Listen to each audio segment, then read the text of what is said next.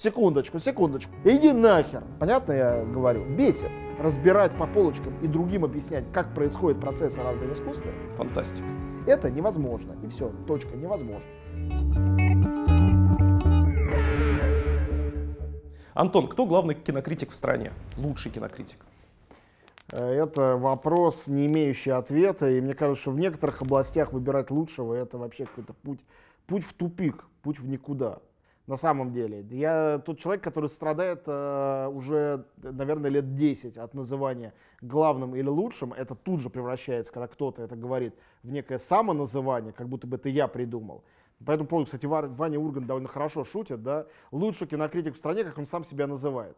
Ну и все, разумеется, начинают ржать, я себя так не называю, и мне кажется, что э, выборы лучшего кинокритика это некий абсолютный абсурд, как выборы лучшего сантехника, лучшего дворника.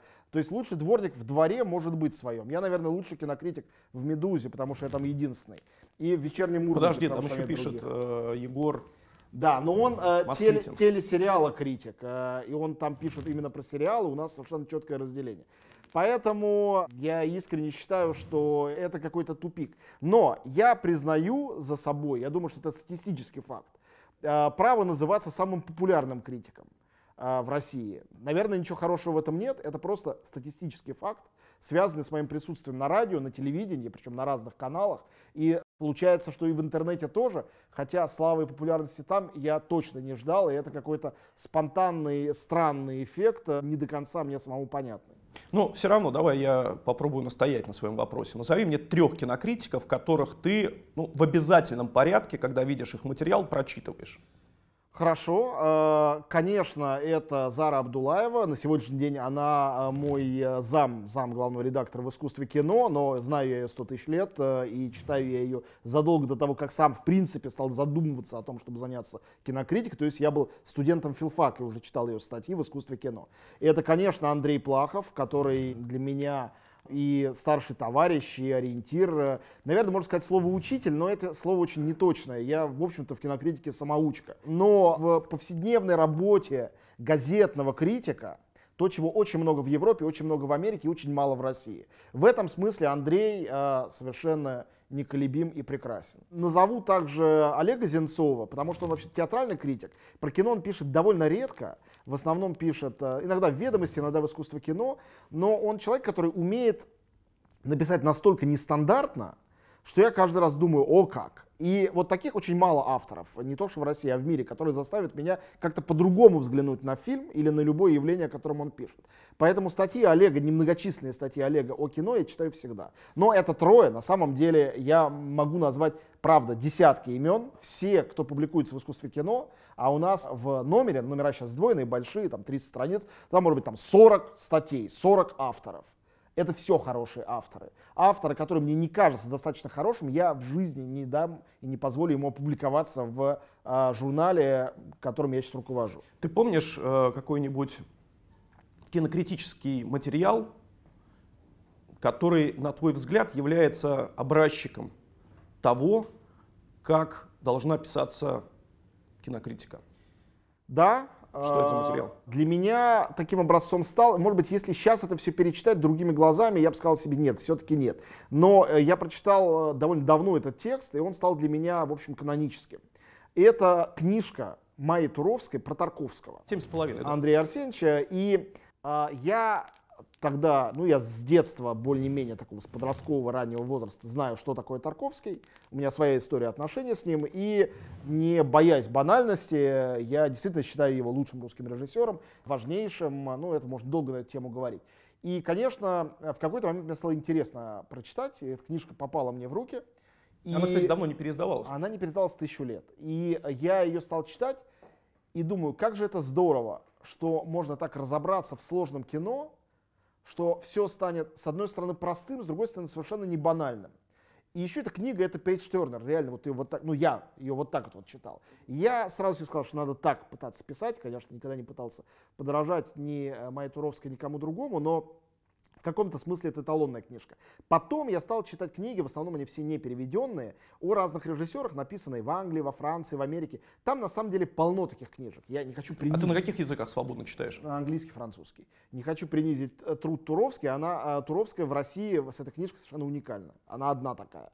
Но есть, э, не знаю, там 20-30 книг такого же уровня, написанных в мире, и я понял, что существует такое письмо, такой тип письма, такой тип мысли о кино, вот, но в России он не очень широко представлен. Чтобы было не поверхностно, чтобы было нестандартно, и чтобы при этом было внятно, чтобы это мог читать человек, не обладающий специальной лексикой, не обладающий специальными знаниями, а просто вот пришедший с мороза. Потому что я в кинокритику и пришел с мороза, что ни из ниоткуда. Понятно.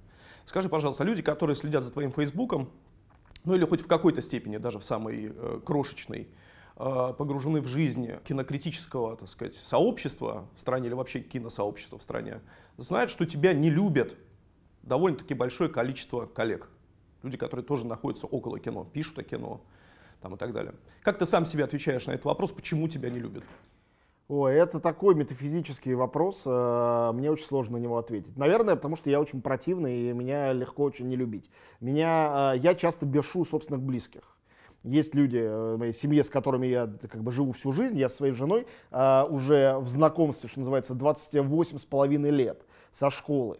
Вот. И она, или моя мама, или мой младший брат. Это люди, которых я просто вижу, это не всегда прямо об этом говорят, а иногда говорят. Которых я вывожу просто из себя.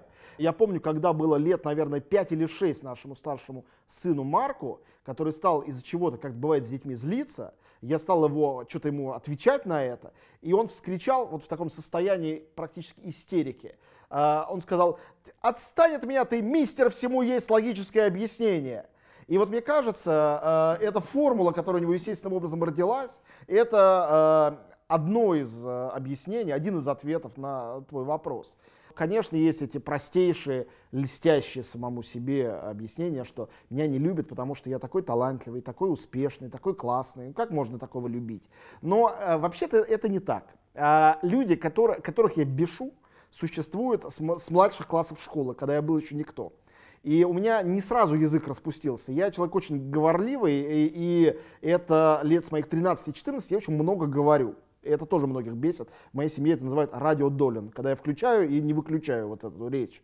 Вот. Но были времена, когда я реально помалкивал. И уже тогда были вот эти хейтеры. Слова не было, а хейтеры были. Помалкивал ты до 13 лет, в смысле? Ну, примерно, да. Ну, плюс-минус. Я сейчас не это трудно уже восстановить. Я был такой тихий, интеллигентный, читающий мальчик. Кого и почему я должен бесить, непонятно. Но бесил почему-то. И это продолжается до сих пор. Э, и сейчас это возникает в совершенно неожиданных каких-то иногда ракурсах. Я сам удивляюсь. Это выглядит просто каким-то кокетством, когда я удивляюсь вслух. Иногда все равно я себе это позволяю сделать. Когда люди, которых я не знаю, о которых я ничего не знаю, не представляю себе, кто они, не знаю их в лицо. Выясняется, что у них давний на меня зуб. И я не знаю, я же не Владимир Путин а, и даже не Кирилл Серебренников. Я никак себя не, не навязываю. Мне кажется, отключить это радио Долин в своей голове можно легко.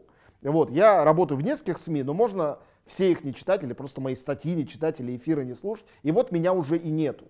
Но почему-то я у них как постоянный раздражитель где-то все время присутствую. И иногда это выплескивается какими-то волнами. А ты по этому поводу переживаешь? Ну, все зависит от форм. Иногда, когда это принимает какие-то массовые формы, это бывает, э, конечно, очень неуютно. И никому не будет уютно. Нет людей, кроме каких-нибудь реальных э, э, психопатологических мазохистов, которые от такого тащатся. Это неприятно. Неприятно, когда незнакомый человек на улице скажет тебе вдруг просто с пьяну, иди нахер, вот так вот в лицо тебе скажет, тебе будет неприятно. Хотя это непонятно кто, и ты, может быть, засмеешься, но это будет неприятно.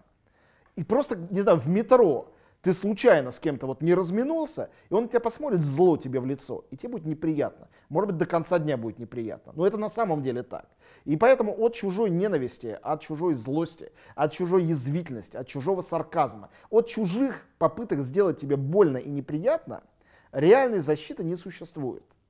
Защита это только себя чем-то другим заболтать, заговорить. Мне недавно совершенно незнакомый человек, какой-то, как бывает, аноним из Фейсбука, написал в ответ на мой вопрос, зачем там вы мне язвите, хамите, просто вдруг откуда-то взялся. Этот человек написал, я хочу, чтобы вам было плохо и больно, и чтобы вашей семье было больно. Примерно такое. Незнакомый человек написал, сболтнул просто так. Но да, это очень неприятно. И каждый, кто над этим смеется, я рекомендую на себе это испытать и потом сказать, что да, это все фигня, да, это все не имеет значения. Конечно, не имеет, но очень неприятно. А у тебя не было когда-нибудь желания самому выключить радиодолю? Ну а как, я его все время выключаю. А, это я с другими людьми а, так себя веду. Но я же часто и по многу сам с собой, или с а, киноэкраном, или с книжкой. Это все периоды молчания. Они очень длинные. Я очень много читаю. Читающий человек — это молчащий человек. Я очень много слушаю музыки. Слушающий музыку человек — это молчащий человек. Я много слушаю классической музыки. Вот сегодня я час гулял с собакой в парке и слушал э, э, симфонию Малера шестую. Я час молчал и слушал Малера. это довольно большой период молчания. На самом деле, я думаю, что есть много людей, которые не так говорливы, как я, и у которых при этом нет таких периодов длинного молчания.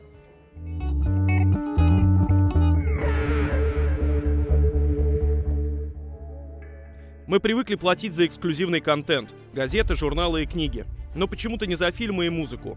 В начале нулевых на развалах можно было найти диск или кассету с нужным фильмом. Часто в коробке оказывалась затертая пленка, записи с кинотеатра с затылками зрителей или только половина фильма. Со временем пиратство перебралось прямо к нам домой. В 2018 году Россия занимала второе место в мире по этому показателю. Оплачиваешь интернет, и новый фильм с плохой картинкой и странной озвучкой уже в твоем компьютере. На пиратском сайте мешает лес баннеров и вкладок с сомнительными предложениями. А навязчивая реклама казино во время драматических сцен уже превратилась в мем – Достаточно аргументов, чтобы смотреть только легальный контент. Раньше о фильмах мы узнавали на Кинопоиске и шли искать, где их смотреть. В 2018 году Кинопоиск запустил онлайн-кинотеатр с возможностью смотреть контент прямо на сервисе за небольшую плату. Сейчас Кинопоиск — это качественная картинка и многоголосые переводы, акции с возможностью выгодно купить фильмы, эксклюзивные сериалы, которых нет на других легальных сервисах, Касл Рок по вселенной Стивена Кинга, свежий сериал «Чудотворцы», где Дэниел Рэдклифф в роли ангела пытается спасти Землю, перевал для поклонников сериала «Мост». Очень много качественного контента на одном сервисе. Я собрал коллекцию своих любимых фильмов. Ее вы сможете посмотреть с 99% скидкой на Кинопоиске. Переходите по ссылке в описании, вводите промокод «НЕПОЗНЕР» при оформлении покупки и не нарушайте закон. Смотрите легальный контент.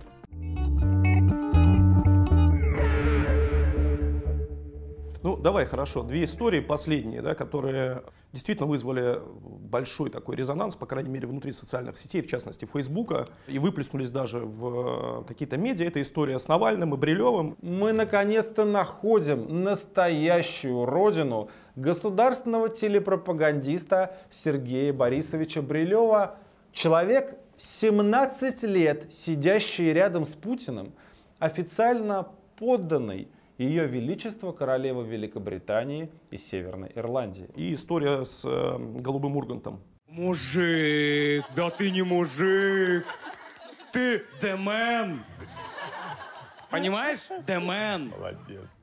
Ты сегодня, прошло время, ты сам не пожалел, что ты написал этот и другой материал? По поводу одной истории, по поводу второй? Ну, пожалел и не пожалел. А, с одной стороны, э, если можно было бы отмотать назад, я бы этого, наверное, делать не стал. Не стал бы делать? Наверное, нет. Потому что это не принципиально для меня, ни то, ни другое. Вот честно, это не какие-то важные части моей жизни. И я в некотором шоке, что эти вещи для меня мало важны, для кого-то становятся метафорами какого-то глобального зла, которое я еще и собой олицетворяю. От этого у меня волосы, конечно, встают дыбом. Вот. А с другой стороны, э, я против сожаления о сделанном. Во всем, что делается, есть смысл.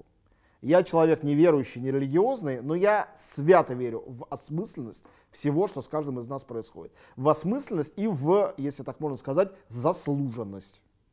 И мне очень неприятно, когда я жалуюсь на свою жизнь кому-то из близких, они говорят, да ты же сам виноват. Мне очень неприятно это слышать, но я знаю, что они правы, конечно.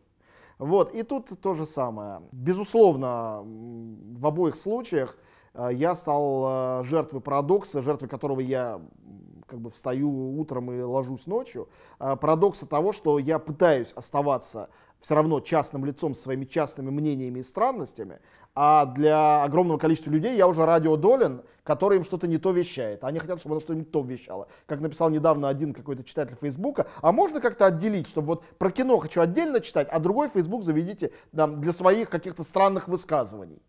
А я не хочу. Я хочу быть собой хотя бы на просторах э, соцсети, где у меня есть пока все еще свобода высказывания, в самом случае та внутренняя свобода, которую я сам себе позволяю. История с э, не голу- э, все время хочется сказать не голубым огоньком, с э, голубым ургантом. Это же про это же история. Ну, наверное, да, но она больше эстетическая, чем а, а, этическая или политическая. Хотя все политическое, разумеется, мы это понимаем. Ну, мне м, сложно в этой истории себя считать таким активным участником, даже если кто-то меня таковым считает. Потому что я хожу уже 6,5 лет в программу «Вечерний Ургант» рассказывать про кино, но я не являюсь в полной мере ее сотрудником, я ее не делаю. Я прихожу как участник, хоть и постоянный. И э, какие-то вещи, которые делают люди, делающие программу, мне нравятся, какие-то нет. Я очень хорошо к ним всем отношусь, разумеется, иначе бы не ходил туда. Но вот они сделали отдельный проект, э, я ничего о нем не знал. И я включил его, будучи готовым через 5 минут выключить. Вот. Но неожиданно залип, мне очень понравилось. Это полностью соответствует моим представлениям, извини, конечно, за выражение, о современном искусстве. Э, В нашем телевизоре мало что этим представлениям соответствует. То есть есть какие-то ненамеренные вещи, когда Дмитрий Киселев читает рэп, допустим. И они думают, что это постмодернизм, но это постмодернизм в другом смысле, в плохом, ненамеренном смысле. Вот. То, что делает Ургант, Гудков и его команда в этой программе, это, с моей точки зрения, абсолютно радикальный манифест, радикализм которого при его попадании в федеральный эфир как раз является интересным фактом. И мне кажется, что здесь сплавились в оценке этого явления э, две совершенно э, разные точки. С одной стороны, попытка этического очередного морального суда, кто имеет право шутить над этим, да они сами в эфире первого, они такие же, это не отличается, э, это мне просто неинтересно, потому что все люди разные, и все программы э, в эфире и первого, и второго канала тоже разные, люди их делающие разные, мотивы у них разные, это я знаю очень хорошо. И я не считаю, что их всех надо судить и расстреливать. Да и когда была настоящая война, настоящий Холокост и настоящий Нюрнберг, совсем не каждый человек, который был в партии, который, э, не знаю, был охранником в Аушвице, после этого был судим и расстрелян. Многие да, а многие нет. Даже там эти разделения проводили. А был другой вопрос, который часто не проговаривался. Эстетически это все просто отвратно, или в этом есть своя эстетика и э, свое высказывание, или это просто какие-то люди пытались хайпануть. И тут надо уже разбираться. Большая часть людей, которые с неким естественным отвращением к этому отнеслись, они все не разбирались и не желали разбираться. Ну, типа в сортах говна мы не разбираемся.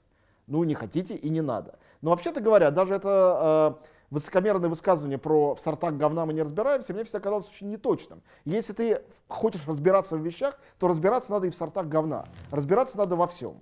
И вообще слово говно, оно, мне кажется, об этом мудрый Сорокин когда-то написал великую книгу «Норма».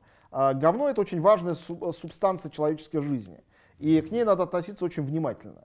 А, Например, когда люди говорят тоже очень нравящуюся всем фразу а, «миллионы мух не могут ошибаться», имея в виду, что миллионам нравится говно. Ну, секундочку, понятно, почему мухам нравится говно, потому что они мухи. Для них это не говно, для них это продукт другого потребления. Точно таким же образом, за тем, что, условно говоря, миллионам нравится фильм «Аватар», тоже есть определенная логика. И высокомерно к этому относиться на основании того, что вам не нравится «Аватар», а нравится другое кино, очень неправильно. Но это я зашел уже в немножко другую, хотя и смежную область. Э, Могу только констатировать, что «Голубой Ургант» э, в интернете имел очень большой успех. Вот. И это подтверждает мою правоту, что это действительно вещь, а не просто один из вот этих вот бессмысленных огоньков, который притворяется чем-то другим. Ты же знаешь, что в итоге они удалили его из Ютуба, потому что там якобы гирляндами или еще чем-то был- были выложены на столе какие-то неприличные слова и так далее, и так далее. Ой, это Ну, очень может да, быть. но не кажется тебе, что вот в этом э, как бы э, событии, что в итоге все равно телевизионный продукт выпилен из э, Ютуба, есть э, ключ вот к этому, собственно, противостоянию интернета и, и телека. И что все-таки телек, э, он как третий пентиум сегодня. То есть это совсем не про сегодняшний, тем более не про завтрашний день. Наверное, не про завтрашний, но все еще про сегодняшний. Давайте не будем забывать, что разнообразные Netflix, которые захватили сегодняшний день точно, это тоже телек. Смотреть это в компьютере гораздо менее прикольно, чем на большом экране. Ну, люди YouTube смотрят в телеке. Ну, это правда. Э, Короче говоря, телевизор трансформируется, и интернет тоже трансформируется, и каналы доставки могут быть разными. Я думаю, что телевидение, во всяком случае, в такой стране, как Россия, хранить еще рано. Слушай, я тебя хотел спросить вот еще про историю с Брилевым и Навальным.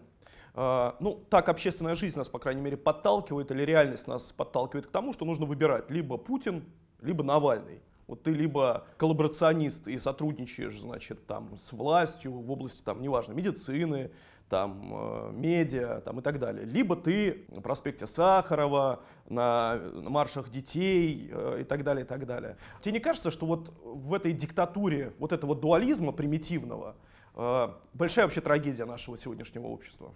Ну, наверное, но это... Я бы иначе дуализм реальный нашего общества обозначил. А мне кажется, общество сегодня, это Галя Юзефович довольно точно обозначил в какой-то момент, я с ней совершенно согласен. Наше общество сегодня, ну, общество мыслящее, те люди, которые, хотя на самом деле все, менее мыслящие тоже, оно делится на самом деле иначе. Не на консерваторов и либералов, или оппозиционеров, и лоялистов, потому что там везде много, слишком много нюансов и оттенков. Все время пытаются этими осуждениями друг друга и моральными судилищами эти оттенки как-то убрать, но они есть. Мне кажется, сегодня деление другое. Сегодня общество делится на людей, которые считают и признают, что мы находимся в состоянии войны, и сюда относятся Навальный и Путин. Оба. И люди, которые отказываются признавать, что мы воюем, и живут, как будто бы войны нету. На самом деле вопрос о том, идет на самом деле война или нет, он очень сложный. У меня нет него однозначного ответа. Поэтому здесь ты совершаешь выбор. Либо ты считаешь, что война идет, и в этой ситуации ты действительно должен выбирать. Один окоп или второй. Да, потому что иначе по тебе будут стрелять с двух сторон, если ты на нейтральной территории. Вот. Э, и есть очень много указаний на то, что война идет. Идет реальная война на Украине, идет реальная холодная война российского, в случае, руководства государства с Западом. Это настоящее, это есть. И уже шпионские вот эти вот скандалы, которые характерны для периода холодной войны. То есть настоящая война. С другой стороны, не настоящая. Будь она настоящая, мы бы сейчас с тобой свободно об этом не говорили. И я бы не говорил бы о том же самом э, в эфире федеральных, блин, СМИ. Мне никогда бы не дали. Мне никогда бы не позволили ходить на марши открыто э, против власти и сотрудничать с федеральными СМИ. Это абсурд. Меня бы за это посадили бы и расстреляли бы. Ну и Навальному никто бы не дал публиковать в открытых источниках то, что он публикует. Он разоблачает деятельность премьер-министра страны, и свободно его дети ходят в школу, он ходит э, там на какую-то работу, э, арестовывают его иногда, когда он что-то вот переступил, а потом обратно отпускают домой. Ну что это за война, детский сад какой-то. И поэтому надо в этой гибридной странной ситуации выбирать, ты воюешь или ты не воюешь. И мне кажется, сейчас сильнее неприятие со стороны людей, которые воюют, в адрес тех, кто не воюет. Обратной, обратного неприятия такого острова нет. Наоборот, люди не воюющие уважают тех, кто воюет. Ведь они как бы подвергаются больше опасности. В реальности это не факт, но как бы подвергаются больше опасности. И мне кажется, а, конфликт вокруг Брилева-Навального, это был этот конфликт. Потому что по законам мирного времени э, иметь два гражданства, работать где ты хочешь, э, это право каждого. Никто не имеет права в это лезть. По законам военного времени за такое к стенке надо ставить. И не договорились э, люди, которые конфликтовали, потому что не был конфликт меня и Навального, это миражный, придуманный конфликт. Люди спорили, защищая одну из двух отчасти воображаемых сторон. Но они спорили именно вокруг этого, на самом деле, вопроса. Воюем мы или нет? Угу ну, для Навального все сотрудники Первого канала это преступники. Ну все ну, да. сотрудники Первого канала это преступники. То есть мы говорим о том, что по степени озверения внутреннего вот этого сегодня э, Россия э, ну, как минимум может поконкурировать с э, поствоенным миром там, в 46 году, условно говоря, в 45-м. Это так получается? Я не знаю, любые аналогии не точны. А, они всегда приблизительны. А, ну, мне просто от этого озверения, честно говоря, ну, жутко не по себе. Ну, ничего хорошего в озверении нет и быть не жутко может. Жутко не по себе, мягко говоря. Люди, которые со стервенением борются с врагами, ну, допустим, назовем этим врагами Первый канал, они освобождают пленников Аушвица, в своем воображении, во всяком случае. Они подбежали к Аушвицу с автоматами, и они стреляют по охране на поражение. Им надо расстрелять всех, кто в немецких мундирах. Может быть, там есть люди, партизаны, которые добыли эти мундиры, рискуя жизнью, внедрились туда, чтобы устроить побег. Может быть, там есть люди симпатизирующие, может, там есть люди, выносящие там корку хлеба заключенным, допустим. Но те, кто нападают на лагерь с автоматами, выбегая из леса, они могут только очередью положить всех. Это единственная стратегия. А когда война заканчивается, начинается Нюрнбергский процесс, тогда уже надо разбираться, потому что война кончилась. И вопрос, идет сейчас война или не идет, это тот же самый вопрос. Это один принципиальный вопрос. Вот, знаешь, я тебя перебью на секунду, интересно, я сейчас просто подумал, какой-то, знаешь, не, не Аушвиц взять, а ближайшую аналогию. То есть вот в, этом, в этой логике, вот помнишь, значит, э, есть Нордост, есть Беслан. И помнишь, там все копии ломали по поводу, значит, того, что нельзя было так штурмовать когда ты кладешь всех, да, и у тебя в результате больше 300 человек погибло в Беслане. Или ты там берешь вот так штурмом э, Нордост, и погибает там больше 100 человек. Но не думая об этом, те люди, которые сегодня вот так относятся к своим коллегам, которые так или иначе там сотрудничают с, там, с телеком, еще что-то, руководствуются логикой тех, кто д- давал команду на штурм. Ну, наверное. Но я же говорю, что Путин и Навальный, ну, это уже общее место. Те, кому не нравится Навальный, все говорят, да он как Путин. Он не как Путин, а совершенно другая, другая личность. Но а, это известный феномен, исследованный когда-то Ларс фон Триером в фильме «Элемент преступления». Следователь, который идет по следам маньяка, он начинает быть похожим на этого маньяка. Он должен понимать его логику для того, чтобы его попробовать победить. Но не факт, что эта логика не победит его самого раньше. Все это, этот парадокс и в основе знаменитого дракона шварцевского, ну и вообще тысячи разных Понятно. произведений искусства об этом говорят. Вот, Ланцелот всегда рискует стать драконом. А, всегда. Или проиграть из-за того, что он отказался стать драконом, и тогда другой дракон появится, потому что люди испытывают потребность в драконе. А ты, а ты думаешь, он по природе своей Ланцелот? Навальный? Ну, меня спросили совсем недавно в одном из интервью, а, а, с каким а, киногероем у меня ассоциируется Навальный. У меня ассоциация моментально возникла. Он, конечно, супергерой американский. Он супергерой в плаще, который странновато, конечно, выглядит и чувствует себя в этом плаще. Он умеет летать, он умеет то, что не умеют другие. Он абсолютно бесстрашен. Но все они за этими плащами и суперодеждой, и суперспособностями прячут, как мы знаем, по кино или по комиксам, свои очень серьезные глубокие комплексы. Они таким образом с ними сражаются. То есть они борьбу с собой выносят во внешний мир, в борьбу со злом. Так поступает и Бэтмен, и э, Человек-паук, они все. И у каждого есть внутренний надлом на самом деле. В этом смысле можно только посочувствовать. Они с собой сражаются и с огромным количеством противников. Навальный на себя взвалил очень тяжелую ношу, и он довольно браво ее несет. В этом смысле полный респект ему, полный. Вот. А многие ли захотят, не обладая вот этим плащом и статусом э, нового мессии, у которого, может быть, нет сверхспособностей, но все верят, что есть, кто захочет идти в его армии? Многие захотят, а многие не захотят. А многие скажут, да отстань ты со своими полетами и плащами, дай мне жить спокойно. И, конечно, тяжелая позиция супергероя – это быть готовым биться за счастье и тех, кто не готов стать в его армию, и кого, может быть, он даже раздражает. Это очень сложная история. Поэтому я ужасно рад, что я не пытаюсь быть даже в своем этом маленьком а, мире кинематографа и кинокритики вот таким вот, вот каким-то лидером, хотя иногда пытаются меня обвинять в этом, но ей-богу, я бы очень этого не хотел. Вот, я хотел бы быть всегда э, частным лицом, правда, исполняющим свою частную маленькую миссию. Поэтому Навальный как персонаж ужасно интересен. Ужасно интересен. Я уверен, что когда-нибудь о нем снимут прекрасный фильм в каком-нибудь э, прекрасном будущем, вне зависимости от того, какой будет дальнейшая его судьба. Я очень надеюсь, что судьба его будет э, яркой и прекрасной, э, хотя э, очень сомневаюсь, я об этом уже писал, что это будет судьба следующего президента России. С другой стороны, Россия страна парадокс, в ней возможно все. Когда-нибудь будет и прекрасный фильм про Путина. Про Путина можно сделать интереснейший фильм и даже сериал. Сериал, да. Да, а, мне кажется. Но тоже для этого надо как-то художественной логикой руководствоваться и уйти немножко от этих вот а, своих симпатий и антипатий, которые сегодня каждым из нас естественным образом двигают. Кто из мировых артистов мог бы круто сыграть Путина? Есть великолепный актер немецкий Матиас Шонарц, он просто похож на него. Вот. И самый большой шок для меня был в прошлом году, когда я узнал, что с его участием режиссер датский Томас Винтерберг сделал фильм «Курск», но играет он там одного из моряков, а не Путина. Я думаю, что это самый страшный мискаст в истории мирового кинематографа. Что-то случилось с Курском. Фиксирую акустические сигналы. Господи боже. Есть выжившие?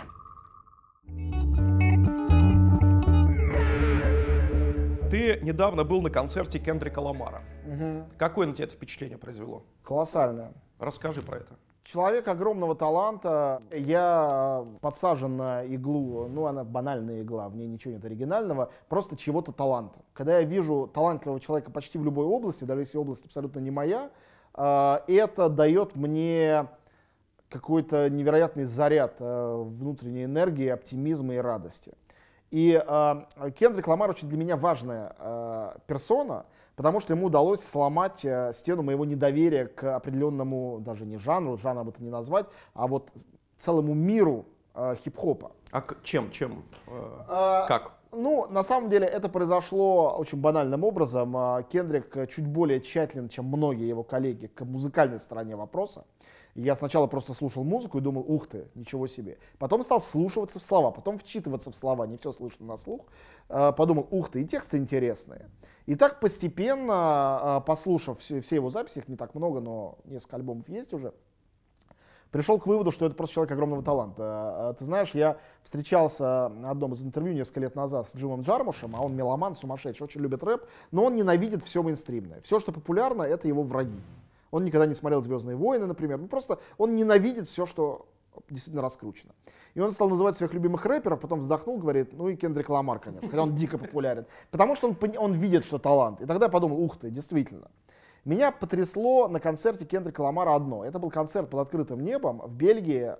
Огромное э, поле, там десятки тысяч людей. И очень большая сцена, на которой он один. Он выходит черном худе, черных штанах, э, э, черный парень, такой довольно субтильный на самом деле. И он читает этот свой текст, и на сцене больше никого нет, есть только сзади экран, на котором что-то не то, что такое невероятное показывается. Это энергия одного человека перед гигантской толпой. Меня так это впечатлило. Я даже сначала подумал, что он поет под фанеру. Думаю, ну неужели может быть такое? Это какая-то лажа. Но больно хороша была музыка. И потом я смотрелся, смотрю, там есть музыканты прекрасные. Басист, барабанщик, гитарист, э, бэк-вокал. А, Но они спрятаны в кулисах, их не видно. Они играют сзади, как у моего любимого Вагнера, да, он всех музыкантов спрятал оркестровую яму под сцену, ее нету. Смотрите на сцену, где валькирии, гномы поют, великаны, а музыканты просто звучат. Тут то же самое.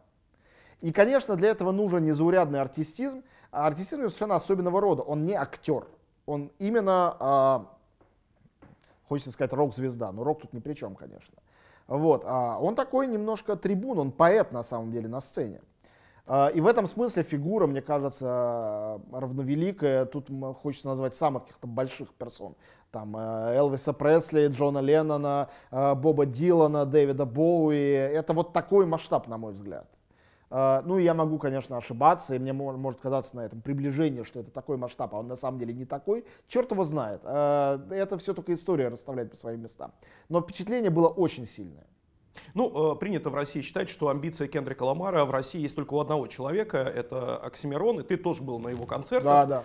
И э, я, смо- я не был на концертах живьем, но смотрел потом в Ютьюбе, и там то, что ты сейчас описал, когда один человек стоит на сцене, и перед ним там десятки тысяч людей, Оксимирон попытался, собственно, сделать приблизительно то же самое. Какое у тебя впечатление? Получилось у него это сделать или нет? Ну, на нашем а, вот этом вот поле, безусловно, да, но наше поле еще не мировое.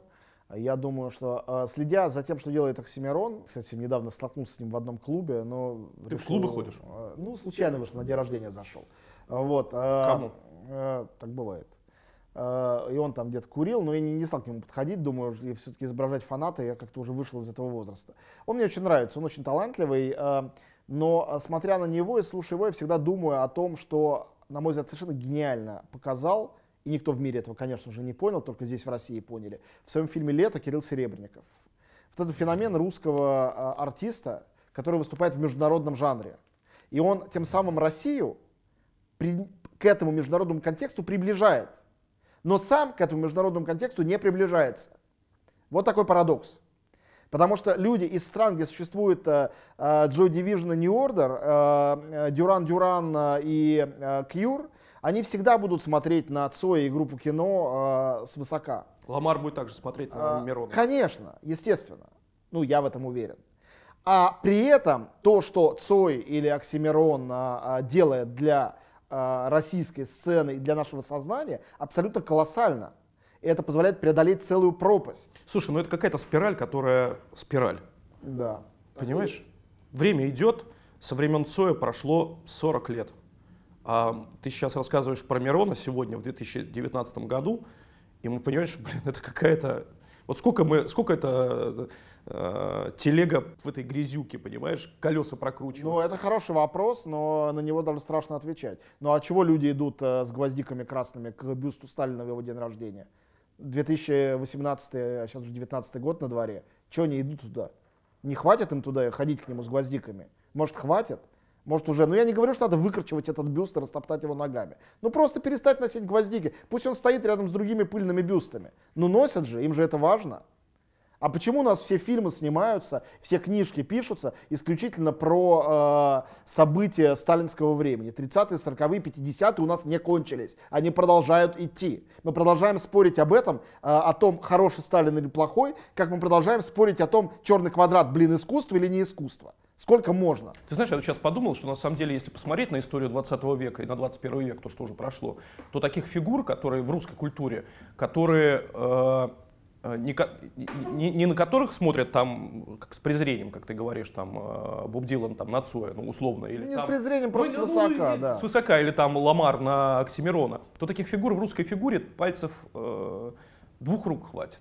Ну Всего. да, так и есть. Тарковский, Барышников, Вот на Тарковского и Барышникова смотрели э, как на равных или даже на лучших. понимаешь, да? Набоков. Тут немножко другая ситуация. А, Но это можно объяснить на самом деле. Это Музыки то- таких, э, ну, если не в классической, то в такой вот в рок, хип-хоп, популярной музыке таких нет фигур. Мне иногда кажется, что самое близкое к мировой фигуре из того, что русская культура дала, это Высоцкий. Приближенная. При том, что он весь замешан на текстах, как бы не переводим, но есть феномен. Я помню, когда меня после фильма э, «Внутри Льюина Дэвиса» братья Коины стали спрашивать про э, Высоцкого. Казалось бы, кто он им, почему. Ну вот они слышали, знают, что такое есть. Вот, но э, Барышников — это мир балета и танца. В этом Россия всегда со времен Пятипа была царицей мира. Кино, мы да, одна да. из стран, которая придумала кино в его современном а, понимании. Начиная с Эйзенштейна, весь мир смотрел на нас а, с огромным уважением и никогда не свысока. И поэтому и Тарковский на самом деле. Тарковский никакой не Эйзенштейн, между ними ничего общего нет, не в этом дело. Просто сами эти, или литература. Тут да, безусловно. Но поп-музыка нет, нет. Понятно. Ты уже сказал, что сегодня гулял и слушал шестую симфонию э, Малера, которую записал Курензи со своим оркестром «Музыка Этерна». И э, все, опять же, помнят большое-большое обсуждение, которое выплеснулось за пределы Фейсбука, когда ты написал про э, цены на билеты. Да, было дело. И история эта на самом деле, она нисколько не изменилась, если сейчас открыть э, и посмотреть цены на билеты в- на европейский тур, ну, за исключением, может быть, только Зальцбурга, на концерты Курензиса в Европе, это там 20, 30, 50 евро, 100 евро это первые ряды портера. А Здесь по-прежнему в России, в Москве и в Петербурге это, это, это невероятные цены. А, В ближайшее время ситуация не изменится, да? Мне кажется, она никогда не изменится. Я перестал быть настолько уверенным, как раньше, что это ответственность э, самого Курентиса. Хотя часть ответственности, конечно, на нем тоже. Ну, а как он может э, принципиально занять позицию? Я Ну, не как? знаю. Никак. Я не понимаю ничего в этом как бы рынке. Э, Скажу такой детский аргумент. Можно? Я могу себе позволить давай. детский аргумент.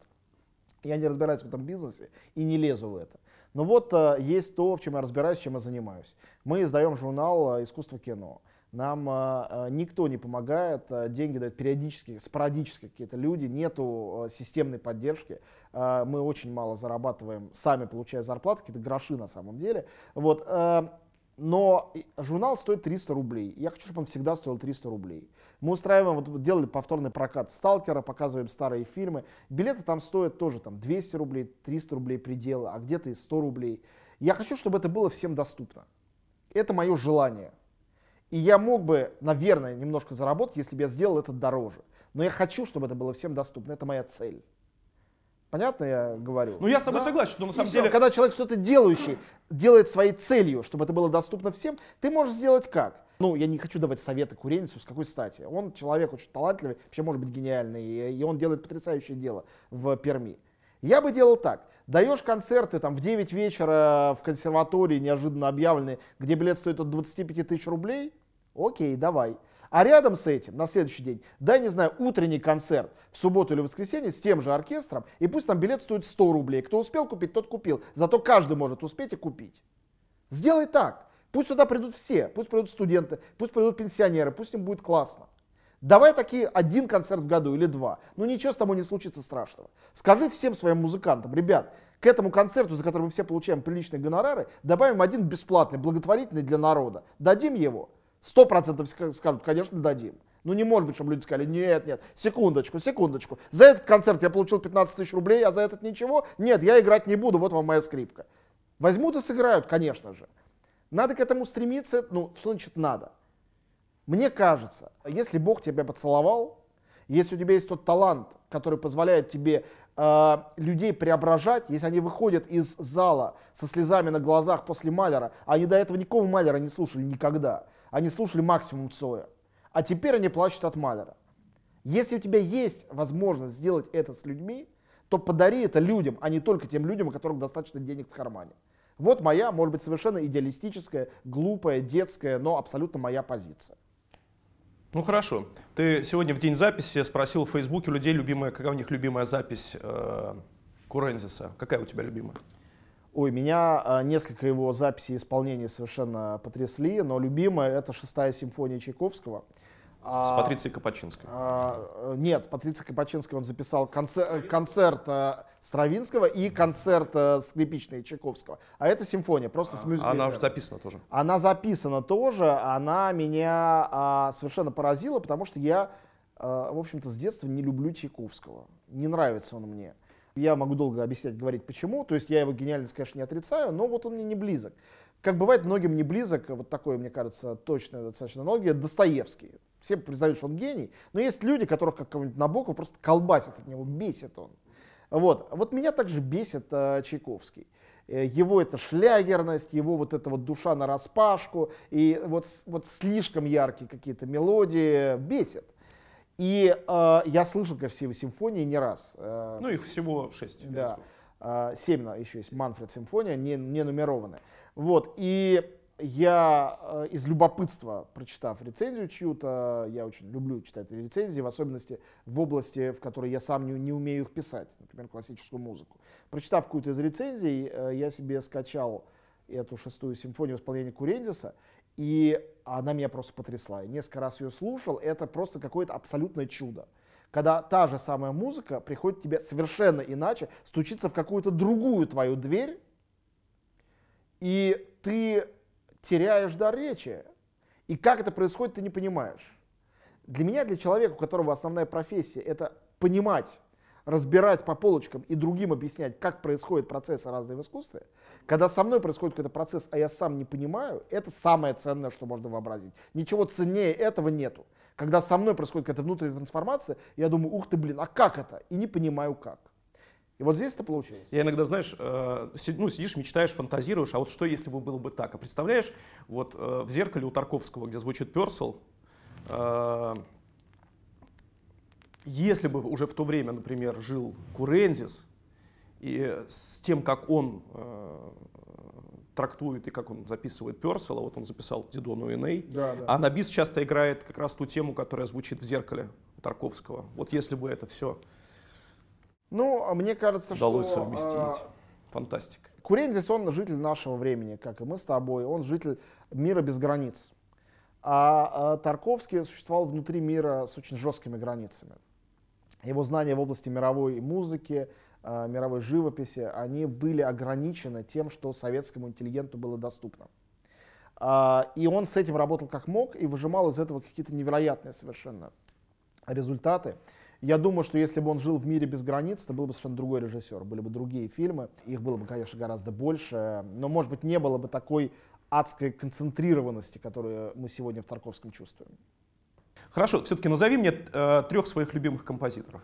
Э, наверное, на первом месте у меня все равно будет всегда Рихард Вагнер.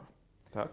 Э, сильнейший, самый токсичный, э, самый наркотический из всех. Ни с кем сравнить невозможно. На втором месте, конечно, Моцарт. И я совершенно не боюсь банальности. Моцарт э, дает ощущение тотального чуда и, э, конечно, просто сшибает с ног этим.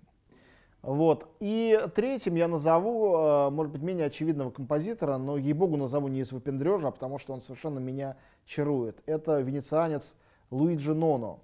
композитор 20 века, сотрудничавший с Юрием Петровичем Любимовым, в частности, э, авангардист.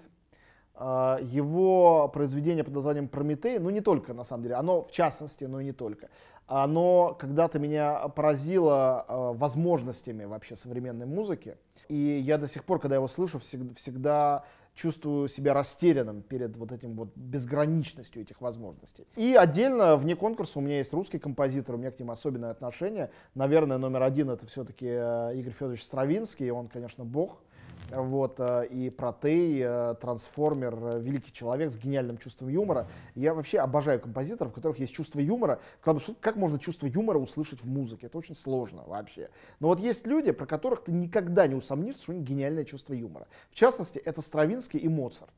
Вот то, что у них отличное чувство юмора, это слышно. И я даже не смогу объяснить, как это слышно. Но это невозможно не услышать в там, «Свадьбе Фигаро» или в «Петрушке». Невозможно.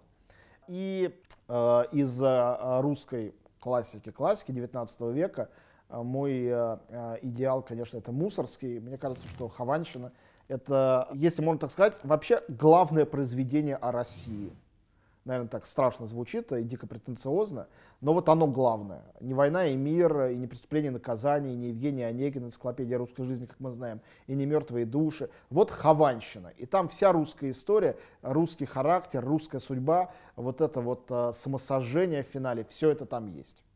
А я, знаешь, что хотел тебя спросить о конкретном композиторе совершенно. Мне просто интересно, что ты про него думаешь. Это Шуберт я когда-то открыл для себя а, исполнение а, Томаса Квастхофа.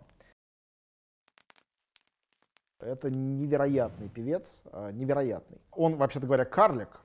А, он родился с очень серьезными патологиями. И а, Бог, или то, что вместо Бога существует, одарил его а, невероятными вокальными данными. Там не только вокальные данные на самом деле. А, там а, потрясающий мозг по всей видимости. Потому что это не просто вокал, это нечто иное. Я услышал, как он поет Шуберта.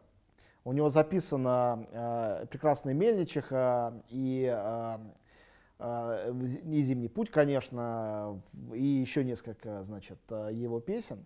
И с этого момента Шуберт э, для меня просто открылся. Э, мне он казался очень сентиментальным э, композитором, довольно однообразным, кроме неоконченной симфонии, которую я, конечно, поклоняюсь, считаю, это великая вещь, одна из величайших вообще в истории музыки. Но с этого момента голос Квастхофа мне открыл это все ключом. Как когда-то Глен Гульт открыл для меня Баха который мне казался очень тоже однообразным, дидактичным. Но я услышал, как Гульт играет э, Гольдберг вариации и как бы пропал на этом.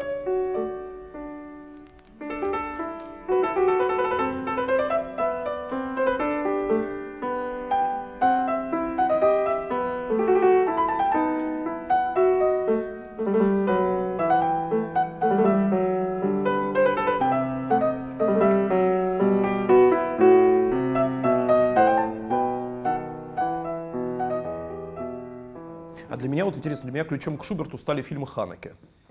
Ну, Ханеке обожает Шуберт, это один из его трех любимых композиторов вместе с Бахом и с Моцартом, он неоднократно это говорил, э, очень близок ему по духу, вот это вот, этот австрийский надлом, э, видимо, то, что Ханеке очень хорошо чувствует. Про литературу тебя хотел спросить, потому что мне, например, дико нравится то, как ты пишешь э, о литературе. И мне иногда очень жалко, что ты только э, кинокритик, а еще и не э, литературный критик, потому что, э, ну, Увы так. Назови мне трех главных русских писателей сегодня, из ныне живущих. Знаешь, э, это будет э, такая дико примитивная тройка, страшно попсовая, но если вот быть честным человеком, то это именно она. Это, конечно, Владимир Сорокин, э, величайший из и стилистов, и мыслителей. Это, конечно, Виктор Пелевин, человек, который как никто другой чувствует и передает сайт-гайст и способен предсказать происходящее это какие-то правительские способности, которые вообще-то бывают у писателей, но редко встречаются, а у него они есть. Э, и э, только что я прочитал «Нас украли», последний роман Людмилы Петрушевской. Я думаю, что персон, сопоставимых с ней э, по масштабу в русской литературе просто нет. Она крупнее Сорокина и Пелевина, потому что они начались по-настоящему в один в перестройку, другой в 90-х годах, а она была раньше и продолжает оставаться настолько же масштабной фигурой, пусть даже не все этот масштаб по-настоящему видят и замечают. Если чуть-чуть расширять этот список, я бы назвал э, из э, прозаиков э, э, как минимум Алексея Сальникова, который, мне кажется, такой сенсации прошлого, позапрошлого года, и Петрова в гриппе, и отдел. Это очень интересная проза и очень, на мой взгляд, самобытная. И, конечно, Михаила Шишкина. Мне ужасно обидно, что он так давно не публиковал ни одного нового романа, хотя я уверен, что если он это не делает, значит, он это как бы не готов э, еще это сделать. Вот, наверняка над чем-то работает. Но и взятие Измаила, и Письмовник, э, и особенно Венерин Волос, мне кажутся выдающимися событиями в нашей литературе, э, совершенно выдающимися. В адрес каждого из писателей, который я сейчас перечислил, я слышал от э, своих товарищей, коллег очень много, на мой взгляд, несправедливых, злых слов. Вот. Но я, конечно, литературовед по образованию, но я когда-то себе сказал, что раз уж я обречен э, быть кинокритиком и этим занимаюсь, и смотрю все на свете, и стараюсь быть толерантным, а я стараюсь к чему-то, что даже мне, может быть, не очень близко, если оно талантливое, и смотрю фильмы, которые другие даже и смотреть не захотят, то в области других искусств, театр, музыка, литература, а, не знаю, архитектура, э, я буду читать, слушать, смотреть, испытывать то, что мне нравится – то, что мне близко, а не то, что модно, а не то, что посоветовали, а не то, что всем остальным нравится. Я не буду делать ни на зло, ни потому, что все это делают, а только потому, что мне от этого хорошо. И вот я назвал писателей, от которых мне очень хорошо.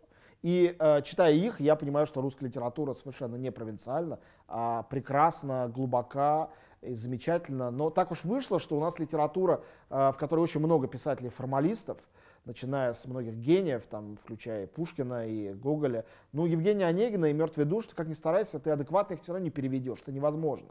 Просто невозможно. А уж про поэзию молчу. Я не знаю, как люди переводят Мандельштама, там, в особенности позднего, или Пастернака. Как они переводят на другие языки? Это, там даже смысл перевести невозможно, не говоря о том, чтобы перевести строфу, э, текст. Это, это невозможно. Это невозможно. И все, точка, невозможно.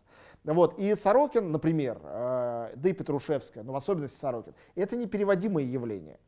Я не знаю, как Сорокина переводят. То есть э, этим людям, с одной стороны, надо поставить памятник, с другой стороны, наверное, если бы я почитал их переводы, мне бы захотелось, наоборот, их избить ногами. За то, что они наверняка все там э, э, убили, то, что там было. Потому что это непередаваемо, на мой взгляд. Может быть, я не прав, это переводчики гении, я к ним несправедлив.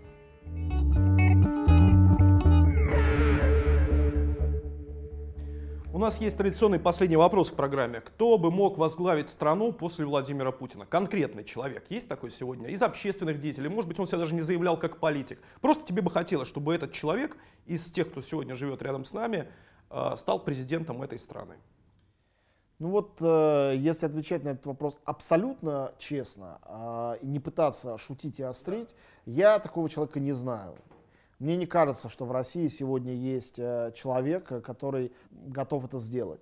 Но я верю в способность э, людей к трансформации, и, возможно, следующий руководитель страны, он же когда-нибудь появится, мы уже все его хорошо знаем. Есть такая версия, что это кто-то, кто появится после того, как Путин перестанет быть президентом по тем или иным причинам. Мы его сейчас не знаем, а он появится. Но а, у меня есть предположение, что, возможно, мы все его знаем, или ее, но просто недооцениваем и не представляем себе этого. Самый показательный случай же с э, Хрущевым был. Ну, он же был сталинский сокол обычный, один из многих. Он произвел э, самую большую, на самом деле, этическую революцию, осознав это или нет, я даже не знаю, приведя оттепель и закончив репрессии. Он это сделал. И когда Сталин был жив и рядом с ним был Хрущев, я думаю, ни один человек на Земле не мог предположить, что он это сделает. Просто никому бы это в голову не пришло. Кстати говоря, то же самое с Горбачевым. Ну, непонятно было, что вот он, почему этот человек, аккуратный, с какими-то обтекаемыми речами, совершит революционный э, жест и закончит СССР. Ну, дальше историки мне возразят, что это не он, что это само собой. Но все равно есть человек, который что-то делает, и от личного выбора многое зависит. Поэтому я думаю, что есть уже, скорее всего, жив-здоров этот человек. который будет новым руководителем России, хорошим, плохим, э, жестоким. Четыре года президентства Медведева тебе не... Ой, не, ну это все не настоящее. Э, Ну, это как бы... Такое же президентство Путина просто назвали по-другому. Нет, это, это, извини, я не могу об этом серьезно, серьезно говорить. Э, Это Понятно, такое постмодернистское было явление. понятно. Наш традиционный конкурс. Оставляйте свои вопросы э, Антону Долину, и мы выберем лучший, и победитель получит следующие книжки. Ну, во-первых, книжка самого Антона «Герман». Это книга диалогов э, Антона с э, великим режиссером Алексеем Германом. Э, книжка потрясающая, всем советую ее прочитать. Ну а дальше любимые книги Антона. Книжка Андрея Платонова «Чевенгур», э, Достоевский «Бесы», Вальтер Скотт «Айвенго» и книжка Растана «Сирано де Бержерак». Оставляйте ваши вопросы, ну и не забывайте подписываться на наш канал, жмите колокольчик. Гаданем на э, Егоре Летове. Это наша рубрика «Русское поле экспериментов». Традиционно подводим итог нашему разговору и заглянем в будущее. На любой странице первые 8 строчек. Хорошо.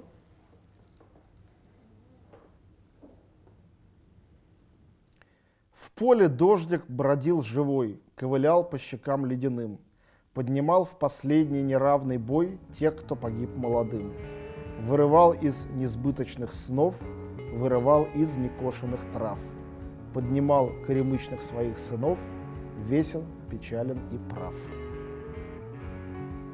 Спасибо огромное. Называется «Пой революция». Не знаю, хорошее ли это предзнаменование. Спасибо тебе. Спасибо. Спасибо,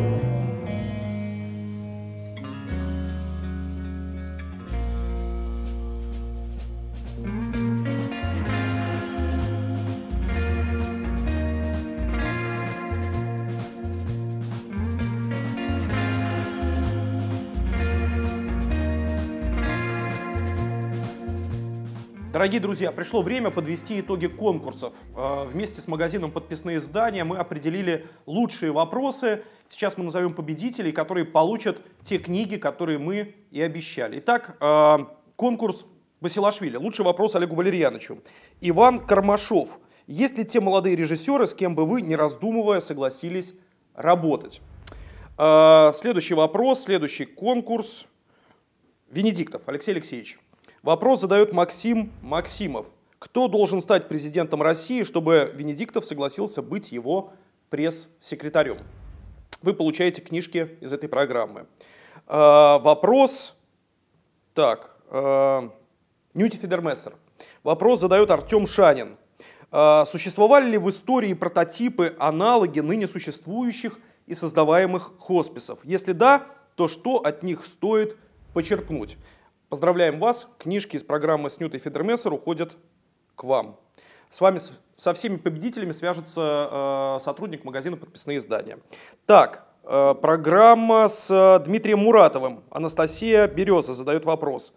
Что помогает не опускать руки, не падать духом, надеяться, верить, видеть смысл и продолжать делать свою работу в условиях, когда знаешь о своей стране так много невыносимой правды? Э, Программа с Галиной Тимченко, победитель Сергей Шумаков. Галина, вы говорите, что делите первое место среди ненавидимых персонажей Рунета. А с кем, по вашему мнению, вы его делите? И последний э, на сегодня победитель конкурсов, это программа с министром культуры Владимиром Мединским, побеждает Алена Меркулова. Вопрос следующий. В советское время было противостояние физиков и лириков. Как вам кажется, есть ли что-то подобное в наши дни? Что или кто определяет сегодня идеалы современной молодежи? Вы получаете книжки из программы с Мединским. Поздравляем вас. На связи.